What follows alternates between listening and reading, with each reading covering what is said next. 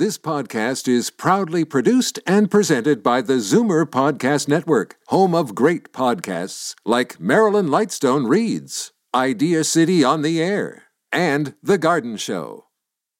You're listening to an exclusive podcast of Fight Back on Zoomer Radio, heard weekdays from noon to one. Now, Fight Back with Libby Znaimer on Zoomer Radio. Good afternoon and welcome. As you heard in Bob's news, it's one of the key pain points in many household budgets. I'm talking about hydro rates. And in the last election campaign, Doug Ford promised to lower those rates by 12% or an average of $173. Well, guess what? Instead of going down, hydro rates are up by an average of 2 bucks a month or 1.8%. And a new report from the Fraser Institute finds that between April of 2018 or just before Ford took power until April of 2019, after they took power, the cost of household electricity in Toronto increased by 5%, and Ontario residents are paying on average 22% more than people in the rest of the country, while large electricity consumers are paying 60 5% more. I'd like to know what you think of that, if you're disappointed in the government because of it, how it affects your budget. The numbers to call 416 360 0740, toll free 1 866 740 4740. And right now, I'd like to go to Ken Green, Chair of Energy and Environmental Studies at the Fraser Institute. Hi, Ken. Hi, how are you? Fine. Thank you for joining us. So, my pleasure. Why is it that Ontarians are paying such high interest rate, uh, uh, hydro rates? Excuse me. Well, simply put, it's because there were some bad decisions made in the past regarding managing Ontario's energy system, shifting the balance of power away from coal toward natural gas, and then having some trouble getting the natural gas done. But uh, also, there's a, there's a shift toward renewable power, which um, I have nothing against renewable energy, wind, solar, et cetera, in their place, but uh, Ontario seems not to be the place because um, in the part of your power bill that's called the global adjustment, mm-hmm. uh, the renewables are 34% of that part of your bill. And yet they produce a very small amount of electricity in Ontario. And so those keep going up. So the global adjustment went up 13% over that same period of time you discussed from 2018 to 2019. And that ripples through your, your hydro bill. Uh, but it's not the actual cost of generating power. It's, it's a bit of a grab bag of renewables plus maintenance things for different parts of the system, plus decisions that were made to cancel contracts or cancel gas plants or uh, end coal power. So it's a it's a and retire them. So there's a lot in the global adjustment, but that's where your bill's going up. Uh, what about uh, subsidies? Or do you well, consider those the subsidies? I consider the fact that the government signed contracts, previous government, uh, not the, the, current government, previous governments, um, after the Green Energy Act, signed contracts with uh, renewable providers, wind and solar uh, providers, for um, above market prices for their electricity. So when they were generating, uh, they had priority in terms of selling into the grid, and their price was fixed much higher than competing sources. And so, pretty much, even if they were actually selling their, their energy at a very low cost or even a, a loss, the government made them whole by paying the amount that they were contracted for. So their incentive was to simply sell out all of the power, even at very low prices, in order to undercut and, and undercutting their their backup power, natural gas. Um, and and as a consequence, we've seen prices go up. So the subsidies are there in the form of feed-in tariffs that require a certain amount of energy, renewable energy, be fed into the grid, and that be paid a certain amount per kilowatt hour. Now, the current government promised to lower hydro rates. Instead, hydro rates are actually going up. Why are they going up, in your view? Well, I would step back a minute and point out that, that the issue is there's a long one in running. It, it's built since the beginning of the Green Energy Act. Energy systems are notoriously slow to, to evolve. It's very, very hard to make rapid changes in an energy system uh, without risking catastrophic failures and things like that. So, within in one year, I doubt there's much anybody could do. Uh, but the momentum from the past seven or eight years is still in the system. And by pumping up the global adjustment and by having other charges come through your bill, that's that's a long term thing that needs to be addressed. And, and the way we've po- pointed out in this paper, it needs to be addressed is those contracts need to be renegotiated, which requires a legislative response, not simply an executive one. It's not something that uh, the premier could just say, "I want to renegotiate these contracts and open them up again or cancel them," uh, because they're in effect. Well, he, he in effect did say that during the campaign. Well, he and he did cancel 758 early term. I think it's 758, um, more than 700. Uh, early, very early term proposed contracts. They had not been signed and put into effect, and those were canceled. So the the ones that, that were not legally binding yet on the government um, were indeed canceled before they could become legally binding contracts. It's the residual ones that were agreed to beforehand that the government has to address, and they're locked, they're buried in the global adjustment. Um, right, but I'm saying that there were promises. Don't don't you worry, we're going to cancel those too. Well, it may take more than one year. Um, I mean, if, if, legislative action is required, um, it's going to take a, a, certain amount of time. I don't. I, am not in Toronto, and I don't know or Ontario, and I don't know if Doug Ford promised it within a certain couple of weeks or period of time. But um, it could, t- it, just as it took time to make this problem, it's going to take some time to make it go away. And while you can play tricks, as the previous government did by extending the contracts, and in fact increasing the debt you push into the future to get a, a reduction in rates, a seeming reduction in rates right away, if you want real reform, it's going to take an act of the legislature and then some time.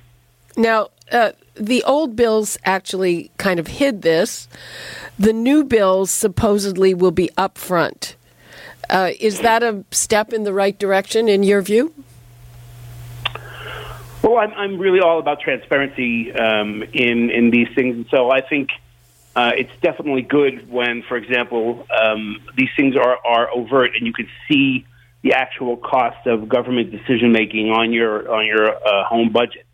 And so I, I'm, I'm for the idea of breaking out line items and showing uh, the consumer what they're paying for and letting them decide then where the value is uh, in what they're paying for. And I, I would say the same thing for labeling gasoline pumps with how much the, the tax or carbon price is adding or anything like that. I'm, I'm fully about consumer transparency.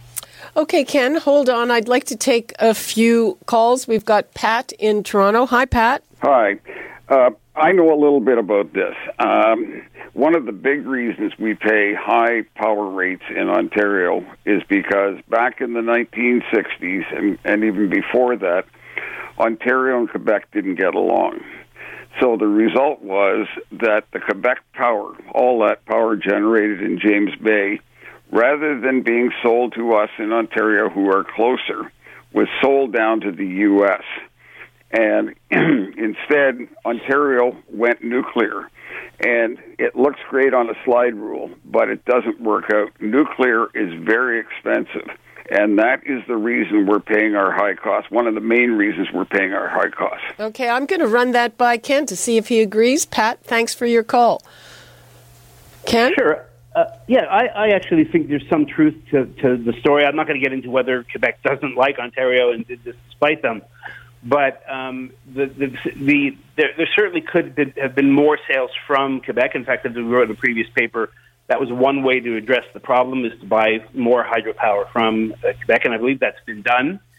Um, and you're and, and, Pat is right. Nuclear power um, is quite expensive in North America, especially to build new.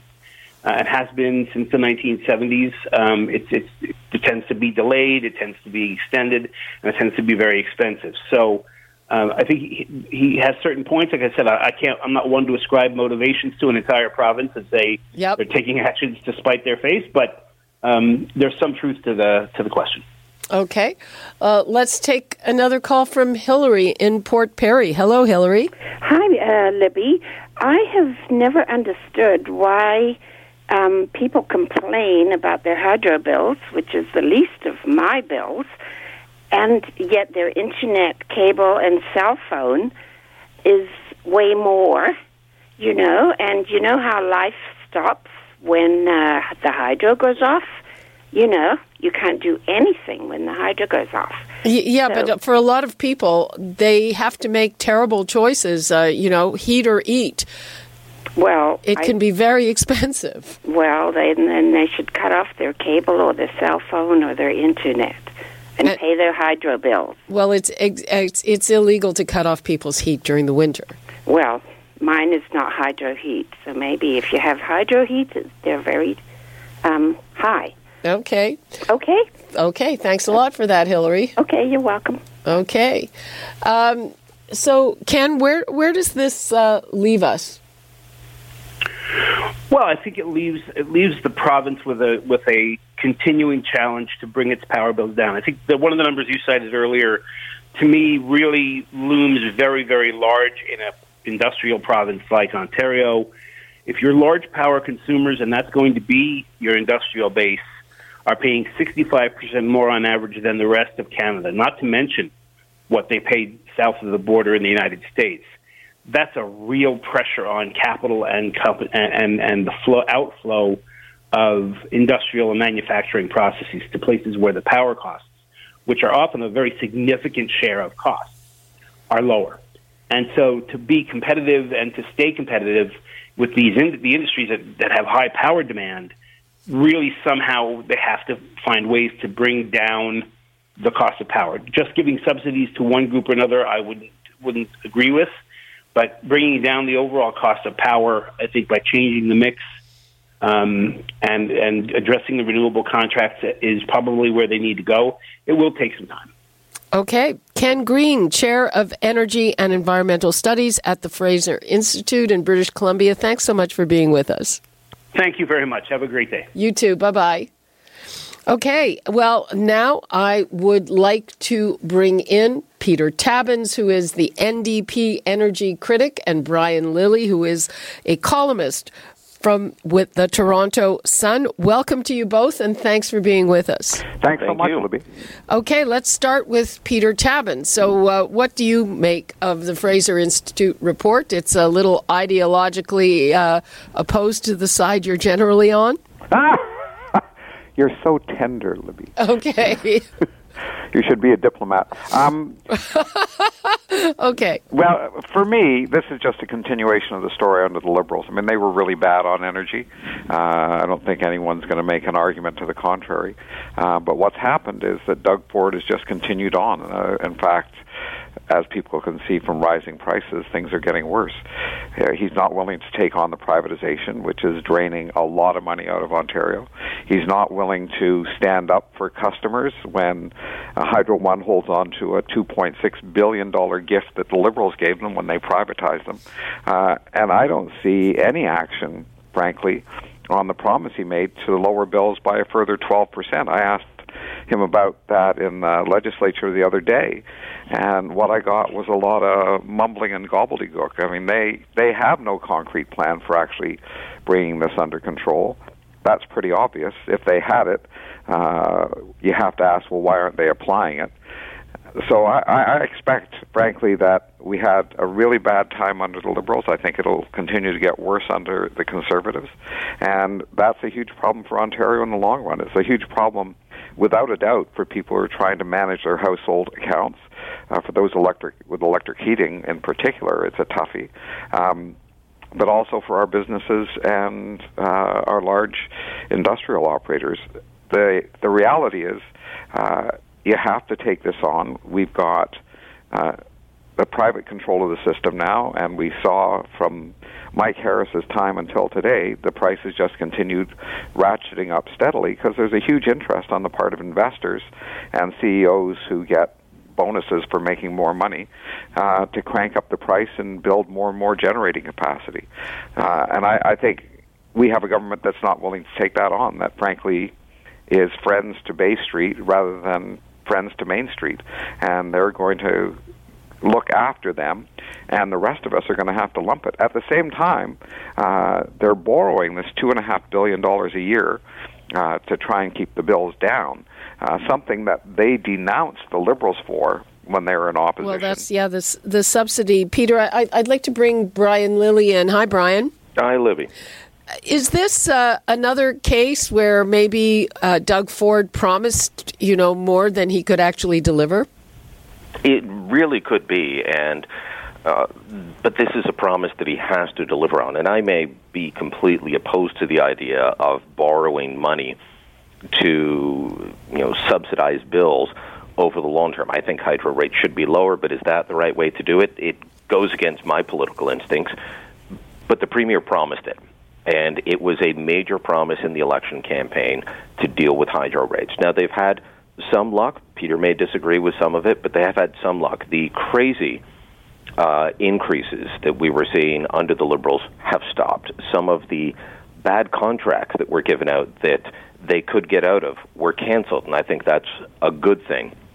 Uh, but you're still getting uh, up 5% or 12%, depending on how you measure it. This uh, oh, sorry, it was 12% promise. It's up yep. 5% annually. Right. And most recently, a regulated 1.8% uh, increase. Well, that's going up, not down, and, and he's got to reverse it. So the Premier has spoken to this since my first column a couple of weeks ago, uh, and he says, look, this is the toughest file, speaking to his people on background. They say that, yes, they will still get to this, but it is one of the most complex files going, and let's be honest, it's been bungled by every single party. Well, that's that's totally true, and and I'm sure it's also true that that that it's a huge mess. But but surely they should have understood that when they made the promise. And uh, you oh, know, I thought Pete, it was a foolish promise yeah, when they made it, but, but they a, made it. Uh, so but a useful one to live up to it. Useful because it's something that we can all relate to. Now, Peter was talking a lot about um, the privatization. That was a horrible privatization, by the way. That was crony capitalism. That was the liberals selling off Hydro One to people that were showing up at ten to twelve to fifteen thousand dollar a plate fundraisers with the ministers in charge of selling it off. Uh, and they were very red faced when they were caught doing that sort of thing. Uh, but what do we do with that now? Do we well, exa- nationalize it again? Because that's my my question. How do you? I mean, I, I don't think that the, there's any argument that that privatization was a good thing for the people of Ontario. But yeah, it, it, but, but how do you how do you reverse it? Um, Peter, is is is your idea that you nationalize it like, or, or provincialize it? Ah. What's what's your what's your thought? Do d- does the government even a provincial government even have the right to do that? Well, it certainly has the right to to buy shares and it can buy shares back. Hydro One is a profitable operation, and as you buy back shares, they generate profit that can pay for the purchase of those shares themselves. We actually costed it out over a decade. This is something that's doable and something we need to do. But uh, even before we go there, um, again, this is still floating out there, and it's shocking to me that the Liberals let it happen and that uh, Ford and the Conservatives won't act on it. Hydro One got a $2.6 billion gift when they were privatized from the provincial treasury. From you and me, everyone, Brian, you you chipped in as well. You're a generous man. Um, thank you, thank you. And frankly, the OEB has the right to say that money should be going to the customers, not to the investors. And the Minister of Energy could go to the OEB and give a directive windfall profits, windfall tax gifts benefit the customers. And that 2.6 billion spread over a number of years, uh, and we're suggesting four years, uh, would have a real impact on people's bills. And I, for the life of me, I can't understand, other than the fact that Ford is also connected to these people who uh, pay a lot of money for a plate of dinner. Uh, it doesn't make any sense that he wouldn't act on this. Uh, and Brian's quite right. He made a very substantial promise, and I knew at the time that it was just bunk because there was no substance to it. There was no details about how it would happen. Uh, and he's got a problem because the prices are going up, not going down, because he's not addressing fundamental issues. And Libby, um, we're refurbishing the nuclear power plants in this province. Darlington, which is one of the big, big um, power generators and is a substantial part of our hydro bill, its power rates are going well, it was about 5.5 cents a kilowatt hour a few years ago. I know people don't spend a lot of time looking at uh, those kind of numbers, but it's going to triple. It's going to be over 50, over 17 cents uh, in a few years. Um, people will feel that on their bills, or they'll feel it with the subsidy that we're we're going to be having to lay out to keep the bills from skyrocketing. And I don't see any plans from this government uh, to deal with that. Uh, I, we have a, a, a, few minutes left in this. Uh, I just want to give the numbers out again 416 360 0740, toll free 1 866 740 4740. Uh, we probably have about four or so minutes left. Uh, callers, if you want to call to uh, give your two cents, what do you think of your hydro bill? Are you disappointed that Doug Ford's promise to lower it has not come? To pass. And uh, Brian Lilley, what do you think about uh, Peter's idea for buying back shares of Hydro One? I just I, I don't think that is the best use. I, as much as I disagreed with the nationalized or the selling off of uh, this particular asset, uh, I don't think that that's the best way to. Um, spend taxpayers' money over the next uh, several years. There's 596 million outstanding shares priced at $24.29 a share. That's going to be billions and billions of dollars, and I, I you know, uh, the market total market cap is 14.5 billion dollars. Is that what we want to spend that money on, or are there higher priorities like ending hallway health care, something that has yep. yet to be fixed but needs to be? Um, another you know, an, another uh, you know uh, very grandiose promise ending it in a year, but that's a whole other story. Call yeah. us back tomorrow, Libby. I mean, we can weigh in on that as well. Uh, Brian, uh, you write very You can weigh columns. in any time, Peter. Brian, you write very intelligent columns. Even when I disagree with you, I, I appreciate the, the thought you put into them. On this one, Hydro One generates a lot of profit. Um, people who buy those stocks uh, pay pay for the purchase of those stocks with the profits that come out of it. I mean, they they are making money. Um, and I understand that, but if we bought them back, that profit should go away. We should not be paying out dividends to ourselves off of the backs of hydro customers who are unable to afford their bill. That seems like a bizarre and sick cyclical way of uh, of dealing with this. I, I would not want my bill higher so that the province gets dividends paid to it. Well, I don't think off the, the purchase of these higher, stocks. But I, but I'll just say that I, um, when we get it back, we start to. There is a limit on the time that we're going to uh, pay for those shares, and we will be able to use the surplus to pay for hospitals, to pay for schools, the things that people need on a day-to-day basis that we used to be able to do before the liberals uh, gave away the shop.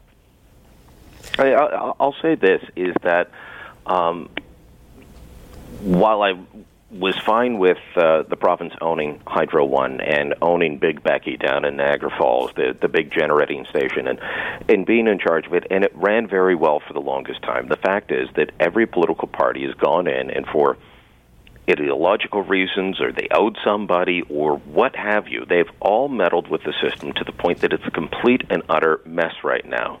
Compare that to your natural gas bill, which for the most part, has remained stable. At times it's gone down. Its price has fluctuated with the market, but we haven't seen the huge run ups in natural gas bills that we saw with hydroelectricity because there is less interference with the system because people know that uh, they're going to get it delivered, that the people delivering it will get a profit, the people working there will get paid, and you're going to get your home heated. I wish the system ran like that I don't know what the solution is to get out of the mess that we're in, but I sure to God hope that somebody in the Premier's office and the Minister's office is coming up with something because they, they haven't said what the plan is, but just that within a year to two, they will be delivering on this promise of lower bills before the next election. Let's just hope it's not a, another ongoing subsidy. And so, Brian Lilley, your prediction, will they?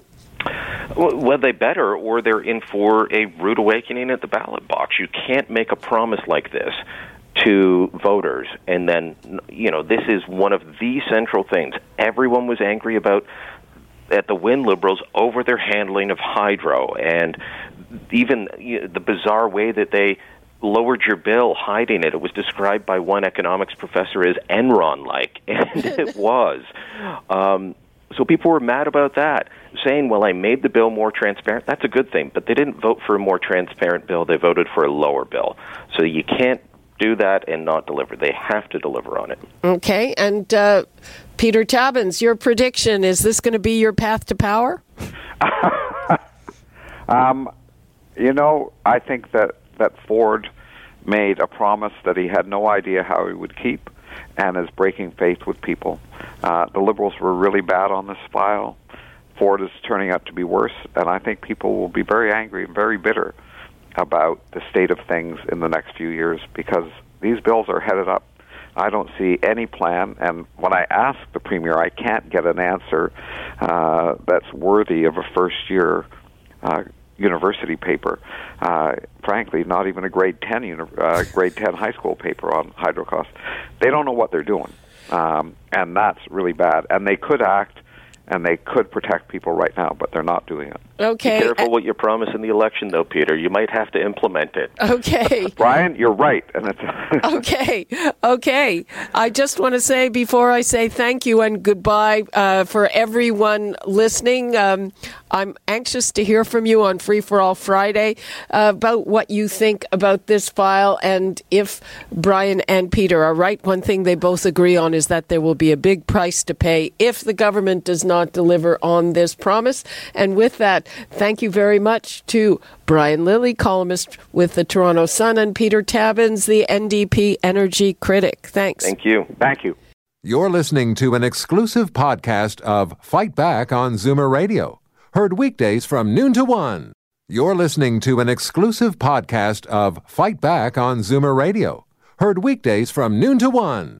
You're listening to an exclusive podcast of Fight Back on Zoomer Radio, heard weekdays from noon to one. This podcast is proudly produced and presented by the Zoomer Podcast Network, home of great podcasts like Marilyn Lightstone Reads, Idea City on the Air, and The Garden Show.